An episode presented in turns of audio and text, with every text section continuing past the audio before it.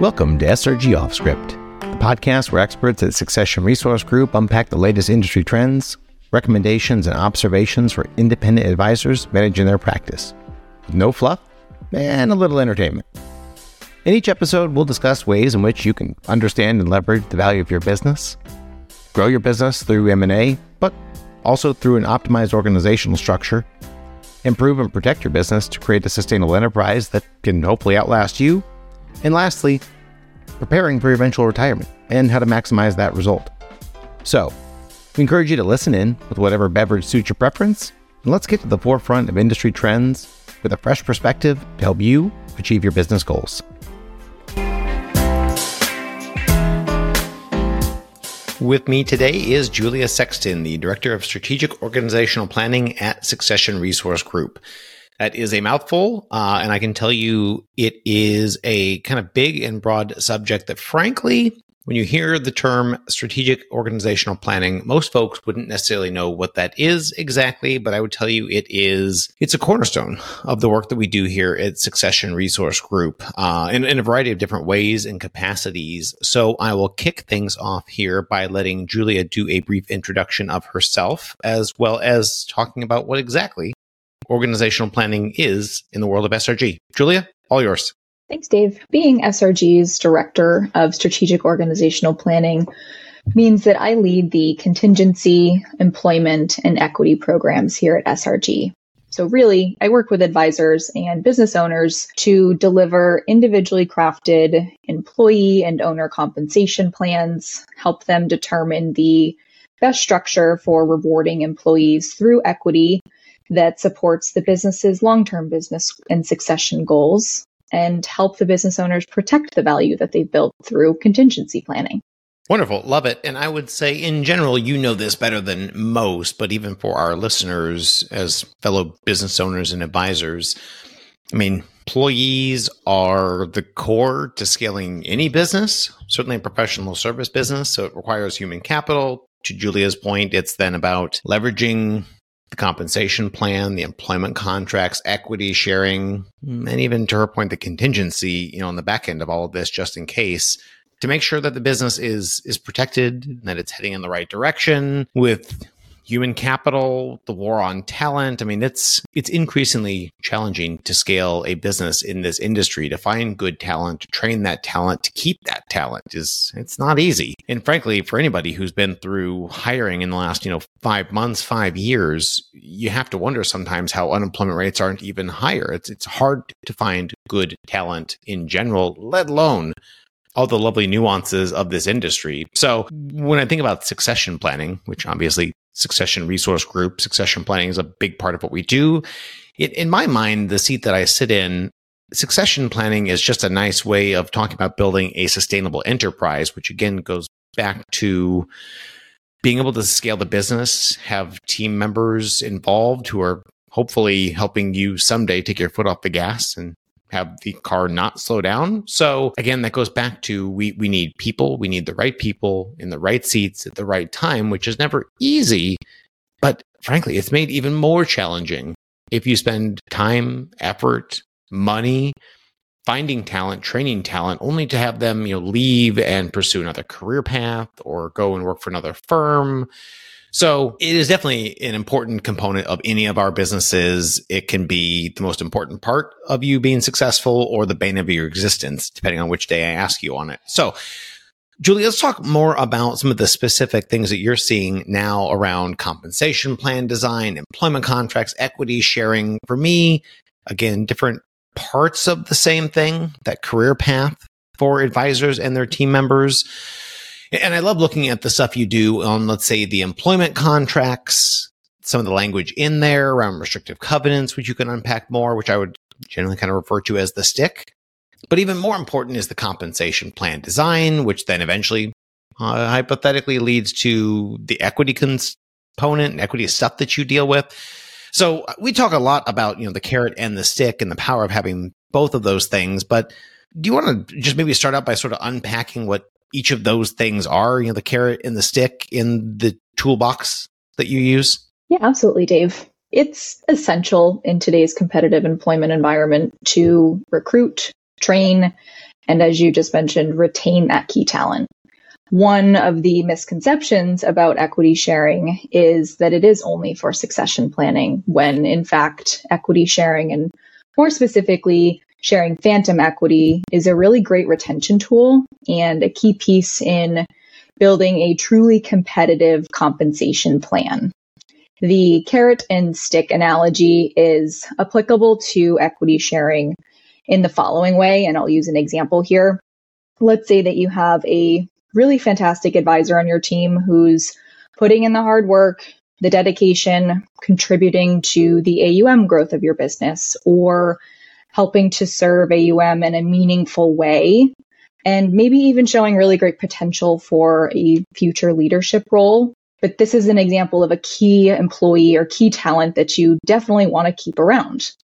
You've rewarded them maybe through promotions and therefore salary increases or additional bonuses based on their production goals that you've set for them, but you want to share more.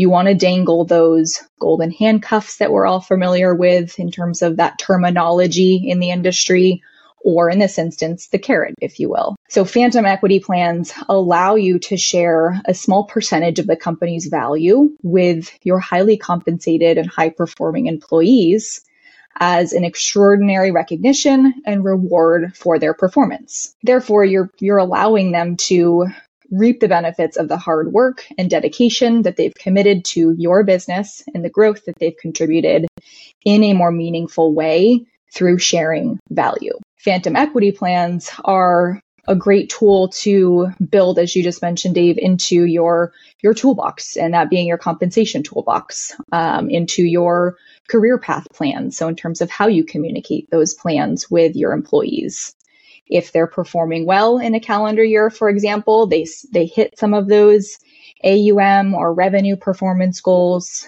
in addition to your traditional bonuses that yes are paid out essentially as cash you might want to grant them and communicate the opportunity to grant them a handful of phantom equity units that will increase in value as your company value increases. If they don't hit those certain performance measures, then they don't receive those phantom equity awards in that year, for example. I'll use another example quickly that maybe you have an advisor that you would really like for them to get their CFP as soon as possible. Communicate this opportunity with them or this goal with them and if, if they achieve that CFP designation within the next year, you'll share a piece of the company's value with them, subject to vesting, of course, but it's an award that will likely continue to grow beyond the year that it's given. So that's really that carrot opportunity and stick in terms of an opportunity that's no longer given because they haven't met those goals yet. So it, it's something to to keep them driving fast and forward towards. Well, there's two things you mentioned there. One, I will reiterate because I think it's just so important. I'm glad you brought it up. The other, I'll give you the primer since you know I'm coming back to you with it. You mentioned the term golden handcuffs, and I'd love for you to unpack that one. So that's your primer. The other thing you had said that I just want to comment on is the bifurcation of the idea of equity sharing and succession planning kind of being the same thing. And to your point, they I don't want to say they aren't because they could be hypothetically, but in general, they they have nothing to do with one another. Yes, if you do equity sharing, there's a good chance that's probably going to help facilitate succession planning later and easier. But we got a lot of folks. I mean, I've been on an occasional call with you, Julia, where you've got clients on who are 40, 45, 50. I mean, that is that's young, certainly for our industry. And when they're talking about creating these equity sharing plans, golden handcuffs for their team, which I'll again come back to you on, they, they have no expectation, not even thinking about retirement. I mean, yeah, granted, they're you know, retirement planners by nature and by trade, but they're not doing the equity sharing for the purposes of facilitating succession. It will happen at some point, maybe with these people, but frankly, equity sharing as a compensation tool is it's a really nice non-cash compensation tool to really help attract the right people keep the right people. So I, I, love that you split that topic up because it's kind of like i mean the other thing you work on contingency and succession and splitting those two out. You know one tackles death and disability one tackles retirement.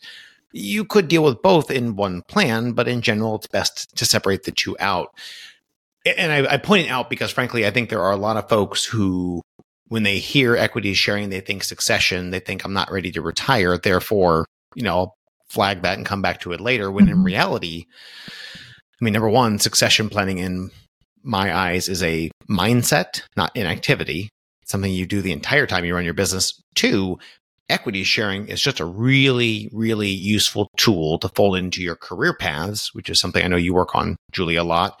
So I, I, think it is important to make sure that equity sharing in some way, shape, or form is in the back of your mind, especially as your team grows, as your team wants and expects a bit of a career path.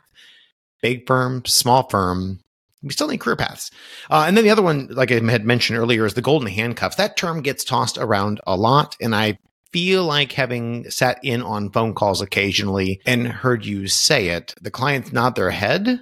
But I think they nod their head as in like, yeah, I'm familiar with that term, but they don't really know what you mean until you get into the contracts later. And then they see what you mean when you say golden handcuffs.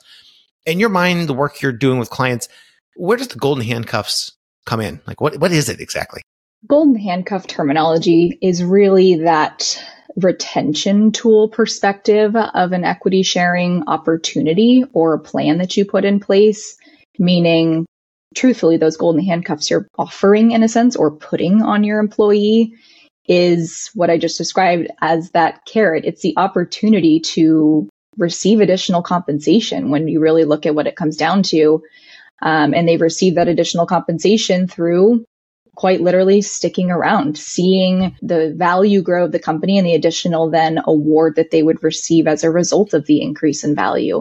So not only do they have the incentive to quite literally stay employed by your firm, but also to increase, help increase the value of the firm in a more meaningful way because yes, that's great for the company, but that's also now directly impacting them and their compensation.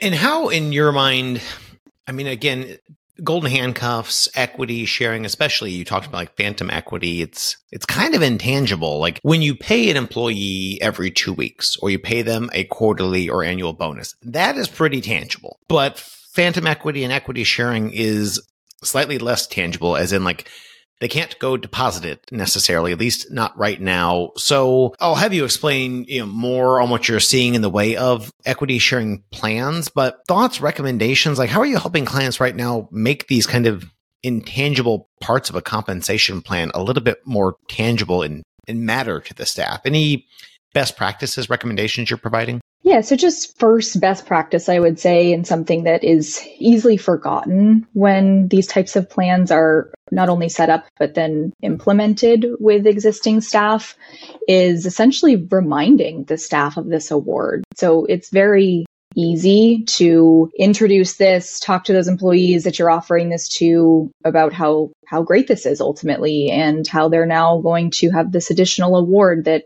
of course will pay out later. And I can talk about what that later really means and how you can determine what later means. But ultimately it's it's easy to introduce it talk about it get the participant excited about this opportunity and then kind of forget about it because it is a, attached to vesting criteria meaning it's not a cash award to your point that that's paid out within that same year like a traditional bonus so first step I would say is, is really keeping up to date with reminding the participants of this plan. Therefore, stay up to date with communicating company value. That means that you yourself as a business owner need to stay up to date with what the company value is. Right.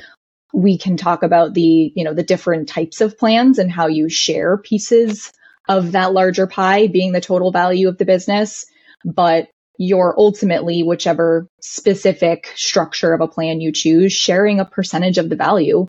So if we're starting out day one with this award, and it might be 10 years before uh, this type of compensation pays out to the employee, ultimately you don't want to let this sit and not be discussed again for another 10 years because then that's not really solving one, any retention concerns that you may have, or ultimately it's not communicating to your employee that this is a really great benefit. So remind them on an annual basis how this is growing, what their potential award is growing to, to keep them excited. And again, back to that golden handcuffs, keep them around so that they can realize those benefits. Yeah, no, 100%. And again, you think about putting together these plans, and then you've got folks who maybe they don't do evaluation every year. They don't do evaluation, but for every couple of years, it gets really easy for something that is, in theory, I mean, it's got a lot of value that can accrue depending on how the plan is set up, how successful the firm is. But if they're not actively sharing, to your point, what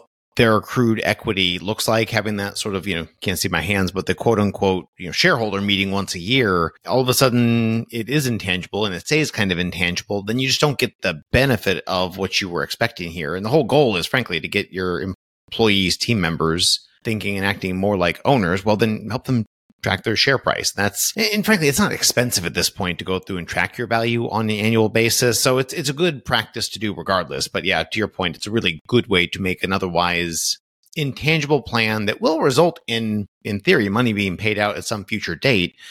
Kind of keep their finger on the pulse of this stuff at least once a year.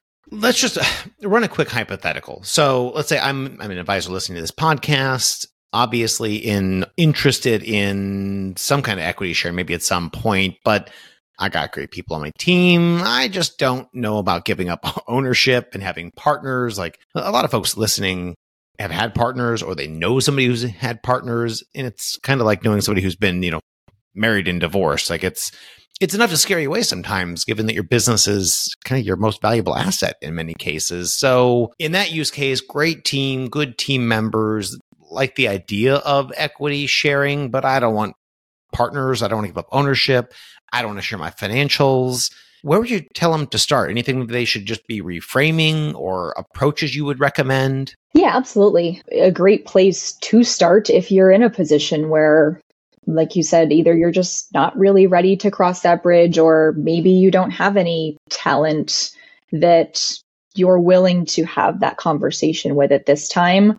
You can still share equity. My suggestion would be to share uh, equity through a long term incentive plan. So again, building into your career paths as a as a way to incentivize your employees to hit new targets and goals, achieve new designations, uh, get some continuing education, or achieve a combination of these goals to be promoted to the next level. The point is setting goals is always going to be step one. But two, even if you're not really ready to share either real equity or you don't necessarily have uh, any advisors or staff on your team that you really think are ready to enter the ownership pool, there's still great options in terms of setting those goals and sharing phantom equity with these individuals to, again, serve really as that carrot to get them thinking and in some ways acting in more of an ownership role. So back to my earlier point in terms of giving them a piece of the pie in terms of the value of the company will inherently or should inherently get them thinking about how they can better influence the success of the company and how to help increase the value of the company. So again, phantom plans, profit sharing plans, they're not real equity. They're not sharing right. the decision making power.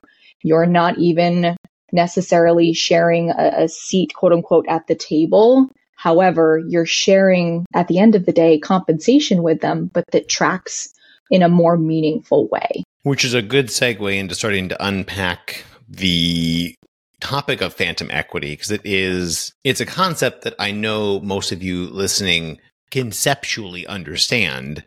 But at the same time, when you start peeling the onion back, there's not just one flavor of phantom equity plans. So I'm thinking, Julia, maybe we can spend a few minutes just talking about maybe the most common types of phantom equity plans that we're using now. If you have a favorite or a favorite in particular use cases, I'd love to hear it. But I think in general, the two most common that we can spend some time talking about is going to be the appreciation rights as opposed to liquidation rights. Is that a fair place to start and jump off from? Yeah, you're exactly correct, Dave. I've worked with a lot of business owners as of recent when building long term incentive plans that have chosen, um, if you ask for a favorite, a fan favorite right now would be the appreciated value plan the main difference, just to, to share a quick explanation between the two that you just described, Um, the appreciation plan essentially is truly just that. It, the value that's calculated is based on setting a start date or a start value in this instance right. for the calculation of the award.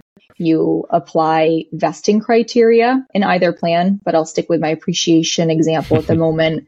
There's vesting requirements. Let's use the example that 10 years down the road, now based on the requirements, these units in this plan have vested. Now you have the starting value 10 years ago, the current value. Once those units are vested, you essentially just calculate the difference in value. Now you're sharing a percentage of value increase only versus the liquidation rights plan um, as the other option you described that we see commonly is quite literally calculating a percentage of the company value. The primary difference between these two options is the kind of value that the employee has on day one. On day one, under an appreciation rights plan, there technically is no value because you're establishing what the company value is with the assumption that you're then going to calculate the increase in value. So there hasn't been an increase in value on day one. Under a liquidation rights plan where you're sharing a direct percentage or calculation of the total value, there's value on day one. There's a list of reasons I would say in terms of how you decide which plan is the right plan for you, but oftentimes it really comes down to either what your long term plan is, what you're trying to achieve or reward, meaning if you want to, again, incentivize some of those growth opportunities and growth setting goals based on individual performance, as well as, of course, the company performance, that's a great reason, just as an example, to implement an appreciation rights plan where now you're actually tracking the employee's influence or contribution to growth over a specific period of time versus maybe you have an employee that's been with you 15 plus years you really want to compensate them and reward them above and beyond just a cash bonus that's really hard to tie to their contribution. Therefore, what you can do or how you might approach that is sharing a, a small percentage of the company value that again has value on day one because you're rewarding them for their past performance and contributions. Well, it's a good distinction there because, yeah, as I've described these things when it has come up in conversations, the liquidation rights plan is really nice because it's, I mean, it's simple. Like it took you all of five seconds to describe, you know, how value is calculated or attributed. It's it's a percentage of the entire enterprise, so it's pretty easy to track. You made the appreciation rights sound deceptively simple, and it is if they do it at one time. We establish the base value, and then it's obviously the appreciation beyond that where your very helpful spreadsheets come into play is then when you do that again for the same person a year or two later, because they continue to contribute to the firm and we give them another grant of appreciation rights with a new base value and making sure that you're able to track those things, track that accrued liability over time, project it out to calibrate it and make sure that, you know, if you hit your growth goals, did you give away too much equity? Not enough, not enough equity where it really doesn't even matter, doesn't move the needle. Because again, you want to be generous, but you don't want to be too generous, giving away all of your growth where then you have no incentive. So I love that you bifurcate those two and that you pointed out there at the end that liquidation rights is is kind of it's retroactive. Like it's for past activity. You did X, therefore I give you Y. And you can set those metrics up ahead of time so that they know if they accomplish this, then I'll give you the liquidation rights. But to your point, Julie, it has value on day one, as opposed to those appreciation rights, which are generally more kind of forward looking. Obviously, it's all about the appreciation, which means then it's reward for future activity to try to incentivize certain behaviors. So I know I've seen that liquidation rights used a lot when you've got folks who they've come over, they've they've gone above and beyond. Like they've done a great job doing their job, but then they do stuff well outside the general definition of what you would say it is to be successful in that role, then liquidation rights can be a really, really great tool. But in both cases, you talked about, you know, vesting. And I I know having seen you set these plans up, having talked to folks who have done this, vesting is actually a surprisingly useful and powerful tool, both for the employee participant, but also for the business owner. So I guess two parter here, and I'll tackle it in separate parts. Number one, why does vesting matter so much to each of those two parties? And then the second part that we can come back to is like what what is typical vesting criteria? Like what does it look like? What's on the menu of options? So let's come back to that one. But to start with, why does vesting matter to the employee, to the employer? The easy answer there in terms of why vesting matters is honestly in, in the name. This is a long-term incentive plan. If you are going to compensate them immediately, you're probably just going to bonus them based on performance in that given year. So I know that was that was really a gimme answer. However, investing is is also important from the company's perspective because now you are sharing a more significant award or reward. This is a piece of your largest asset as a business owner. You're sharing a piece of the value that should not be taken lightly from right. the employee's perspective, but it also shouldn't be taken lightly from your perspective as the business owner that's that's willing to share this. With that being said, you want to make sure that this is reaping the benefits. So you do want to see the company value increase. You do want to see essentially how this plays out, how your employee reacts and acts in response to this opportunity that you're presenting. So by attaching vesting, which can range significantly in terms of how long, how much time goes by between the granting event and when that does fully vest, which I know we'll get to some of those examples in a mm-hmm. second. But really, the idea is that it, it's almost, I don't want to call it a test run, but it's before you pay out this large award, you're, you really get to see how they might influence the company value because I'll use the appreciation rights example again uh, in terms of rewarding for future behavior or, or ultimately incentivizing good behavior moving forward and, and strong growth if there isn't growth, there isn't as large of a reward. So back to incentivizing those behaviors, you get to not only see the success or the added success to your business, you as a business owner, but then you do feel good at the end of the day about paying out this extraordinary reward for going above and beyond because now you have seen that this employee has done as you hoped and, and gets to reap those benefits. Well, and the other part I'm thinking of is then also the taxation of this. And if I'm the employee and let's say you gave me appreciation rights, Julia, and the company has done very, very well. We use the spreadsheet, we're tracking, and I've accrued, you know, fifty, sixty thousand dollars worth of, you know, accrued phantom equity in this appreciation rights plan. If we don't control the the vesting criteria, then if it vests early, it's great. It's a very liquid plan. Now I've got the benefit and I could go take advantage of it. The downside is if it vests too early, if it vests too easily, as soon as it vests, then all of a sudden we don't have that risk of forfeiture.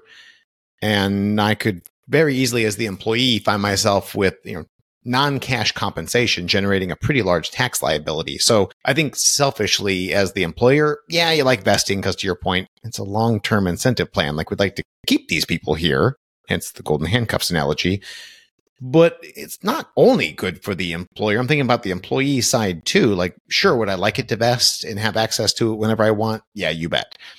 Would I take that benefit in exchange for having to go pay, you know, $20,000 tax liability to have it? Not a chance. I don't plan on going anywhere anyway. And therefore, vesting can actually be a really useful tool for both the employer and the employee, you know, with the right spin. So we've talked about vesting, usefulness of vesting from both parties' perspectives.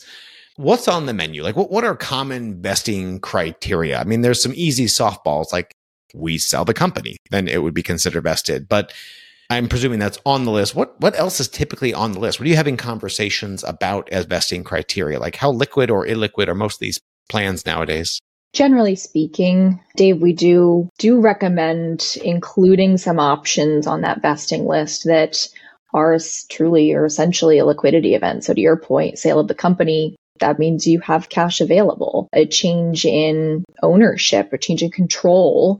Uh, we could set a specific percentage that a sale that's less than 100% must exceed to trigger a vesting event. Meaning, if we have a ownership pool, multiple owners, and the founding owner, as part of their succession plan, has future uh, equity owners coming into play, and they want to make sure at, upon their exit that those that remain that may be part of this plan, again, not necessarily owners, but those that you're sharing this award with, that they are paid out and that the founding owner has honored that promise to those employees. So uh, establishing a change in control of the company would be another liquidity event for that example that I've used. Another common one we see is retirement of the participant. So we'll define, of course, what retirement means because there could be a wide array of interpretation of retirement. but really, the idea is the employee is is exiting the industry, is a social security age, or we can certainly define an age if we want to say 65 years old. But the idea is that they're leaving the industry. You want to reward them and, and ultimately thank them at the end of the day for all that they've contributed to the company. And finally, I would say most commonly we see is investing being attached to death or disability. So again, you have a death and disability plan, or if you don't, you absolutely should on your book of business. But as the employee, that's essentially, again, if something were to happen to them and they're no longer involved in the business, you still want to thank either their ultimately thank them for their contributions and that would either go to them their surviving spouse or estate but ultimately pay out what they've contributed or what you feel is appropriate to what they've contributed through their time and employment with you. I said finally, but one last one here that's a little bit sooner than some of those long term vesting events is truly establishing a period of time. So a, a number of years of continuous service. This one's really going to depend on what your long term goals are in terms of the use of these types of plans. So we're talking about these plans can be and absolutely should be used as part of career tracking and compensation plans for those that aren't just part of your future succession plan. However, they absolutely can be a great tool for maybe those individuals that are starting out, not necessarily in your mind as future owners, but you find out quickly that they are great potential for future owners. And maybe you're someone who never thought that you would start this early, for example, planning your succession plan, but they've shown great opportunity for you and you do want to use the comp or the uh, award that's accumulated under this type of plan for them to use as cash to buy in. Therefore, if you wanted to set a shorter amount of time, for example, like we've seen eight years as a requirement, that means eight years later, are you at that point willing to revisit the opportunity to see them as a future owner offer a buy-in, for example, and now they've accumulated essentially cash to help offset a buy-in. Um, so that would be a great use for establishing a vesting event that's just based on time, uh, or as I mentioned, continuous service. That's not necessarily one of those long-term vesting events. That's that's truly either a liquidity event for the company or a retirement instance.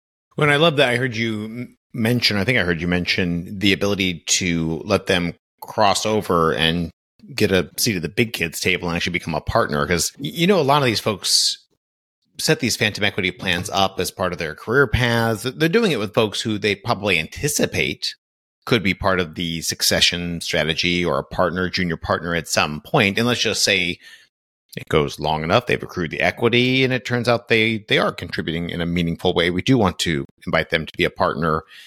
I've had folks i know that i've talked to at conferences that have done these plans with you in the past and they they'll ask me hey, it's, it's gone really really well but now what? Like what, what do i do with the plan now that my team members are to the point where they actually want to buy in? And you know the answer i want to give is well you should go back and read your emails with julia or the contracts that you signed but you know put that on the shelf. So in cases like that where they put the plan in place, we're a couple years later, they've accrued an equity balance, it's going really well. You're saying there is built into the plan or that it's not uncommon to let them then use that as part of a buy-in? Like how does that typically work? Yeah, definitely not uncommon. Okay. The beauty with this type of plan being a phantom equity plan is the level of discretion that you have as the employer, as the plan participant is how we'll, you know, specifically define the employer in this type of plan. But really what I'm getting at is there is full discretion being a non-qualified deferred compensation plan, meaning if there's any room for interpretation in these types of plans, you are the interpreter. If there is any question in terms of what qualifies as I use the example of retirement age. We certainly want to try to define those things up front. Mm-hmm. But if, if we need to make a judgment call, you are the administrator at that point that makes those judgment calls. So to answer your question, Dave, if at any point, for example, maybe you only have sale of the company and their retirement as vesting events and you five years later find yourself thinking they would make a really great next generation of ownership. I want them to buy in. The concern that they have, maybe even that you have as a business owner, is how they can afford a buy in to your business. You have the flexibility to essentially accelerate vesting, capture what they've accumulated under this plan for value, since now, for however many years since you granted this, you've been calculating that. Now you have this calculation, which will be through a very comprehensive tracking model. But the idea is that you have this award that's in your toolbox. It may not be specifically written in such a way where five years later, it specifically says you will offer equity ownership, but there is a wide array of discretion here that you could choose to essentially pivot, use the calculation and the work that you've done in this type of plan and now offer real equity. So offer a buy-in, capture the or calculate essentially what the value accumulated under this type of plan looks like, apply that as a discount to a buy-in, pay that out in cash, recommend that they keep that cash set aside for a few months down the road when you want to offer buy-in, how you can approach that in a handful of ways. Um, and we can certainly help you as as a business owner or advisor who might be in a position like this or considering this to figure out how to do this in the most tax effective way for you as a business owner for the employee of course. I know those are those are common considerations but really what i'm getting at is there is discretion in terms of if things change you're not pigeonholed into a decision that you've made maybe 5 years ago. We can pivot and we can help you figure out how to do that which again, to compare and contrast then. So phantom equity, tons of discretion, lots of flexibility on the off chance you get it, I don't say wrong, but you know, you've got some learning moments over the course of, you know, using the plan. You can easily make changes to it. And again, it's, it's phantom equity. And again, to be clear, when these plans are actually set up, we'll be talking, you know, phantom equity, but when the plan's deployed, nobody's calling it phantom equity. I mean, that's right up there with fake equity plans. Like we've got much more useful names like the liquidation rights, stock appreciation rights. So phantom equity, but at its core, I mean, it is phantom equity. If they leave and it has not vested, and you heard Julia talk through some of the vesting criteria, which are generally pretty far down the road, as long as we're all fat and happy and doing well together, then no one's even going to worry about the vesting criteria. But if they lose their mind, employee leaves partway into this plan and they've accrued twenty or thirty thousand dollars worth of equity, it's phantom equity. It, it goes up in smoke. I mean, there's literally there are no repercussions, as opposed to the real equity, as Julie was talking about. Once you let them buy in, whether it's with the phantom equity proceeds or I don't know, you could give them the equity. Once they're an actual equity owner, if they leave, same example, we got to make sure we can get that back. Now, again, our team can help on the entity side with the buy sell and all those provisions. But the point is, when somebody's leaving, it's it's generally not like the most exciting, you know, part of the process. Even if it's amicable, no one's thrilled about it usually. So, and if you are, it's for a whole different set of reasons. So, you have to make sure to get it back. So phantom equity is just a really nice, easy, innocuous way to start down that path, which frankly is a good place to start bringing this home because it leads right up to the doorstep of, or frankly is part of the other stuff you, Julia, that's frankly even more complicated, but more impactful. And then that is compensation plan design, which we can and will spend an entire podcast talking about because it is so foundational to the succession work, the value of the enterprise, attracting and retaining talent. Like it just, for all of you listening as business owners, you know, compensation plan design sucks. But at the same time, when you get it right, you know it because it, it really drives behavior. It helps you retain people. It can't replace, you know, a good or bad culture, but it can certainly help augment those things. And in my mind, looking at the work that Julia does in the compensation work we do, the very next phase of compensation plan design is the equity sharing plan. Like that's it's part of that comp plan and career pathing. So we'll come back to that one on another day because that really could legitimately eat up an entire podcast because there's a lot to talk about around legacy compensation plans in the industry, the more contemporary compensation plans that we use here, and then where the equity sharing fits into all of that. So, with that, I have thoroughly enjoyed having this conversation, talking shop with you, Julia. It's the beauty of this SRG off script podcast is we just get to pull the curtain back and have a conversation and talk about the things that you're dealing with, working with clients that I'm hearing out at conferences and that I'm hearing from you at our team meetings. So, especially around topics that are, they don't end up in the spotlight nearly often enough. You think about like, you know, we didn't talk about it today, but the contingency plan, death and disability planning. Nobody wants to talk about that. It's the least exciting thing to cover. But given that the business is one of the more valuable assets you have, well, you don't necessarily plan on dying it's still important to have it. Well, same thing on the equity sharing. Well, mm, it's not something that a lot of folks are talking about, but they are thinking about it. And if you're not thinking about it, if you got good people, they probably are. So these are all things that are just going to continue to percolate, especially in our industry with practices growing literally from practices to businesses now to quasi enterprises. This stuff is only going to become increasingly important in this the war for talent, remaining relevant in a competitive market. So I think these things are all super important to you know the growing RIAs that are out there. So I'm appreciate you spending time, Julia, frankly, in Q4 to chop it up with me, especially knowing that you are heading out of the office next week on a much needed vacation. So, uh, folks, if you do want to get started on this stuff, we're certainly happy to unpack this in more detail. But for now, that's a wrap. Appreciate you joining us. Happy holidays. Look forward to hearing from you soon. Thanks, Julia. Thanks, Dave.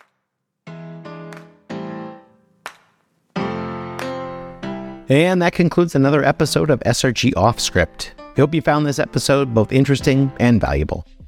We encourage you to check out our website at successionresource.com or of course, connect with us on social for the latest happenings at SRG. If you just can't get enough of SRG Off Script, we invite you to join our monthly Q&A webinar, SRG Off Script Live, where we address your questions sparked by the latest podcast topic. Finally, if you enjoyed today's episode as much as we did recording it, please leave us a review and tell your industry friends about us. Your support helps us continue to bring you the best content possible.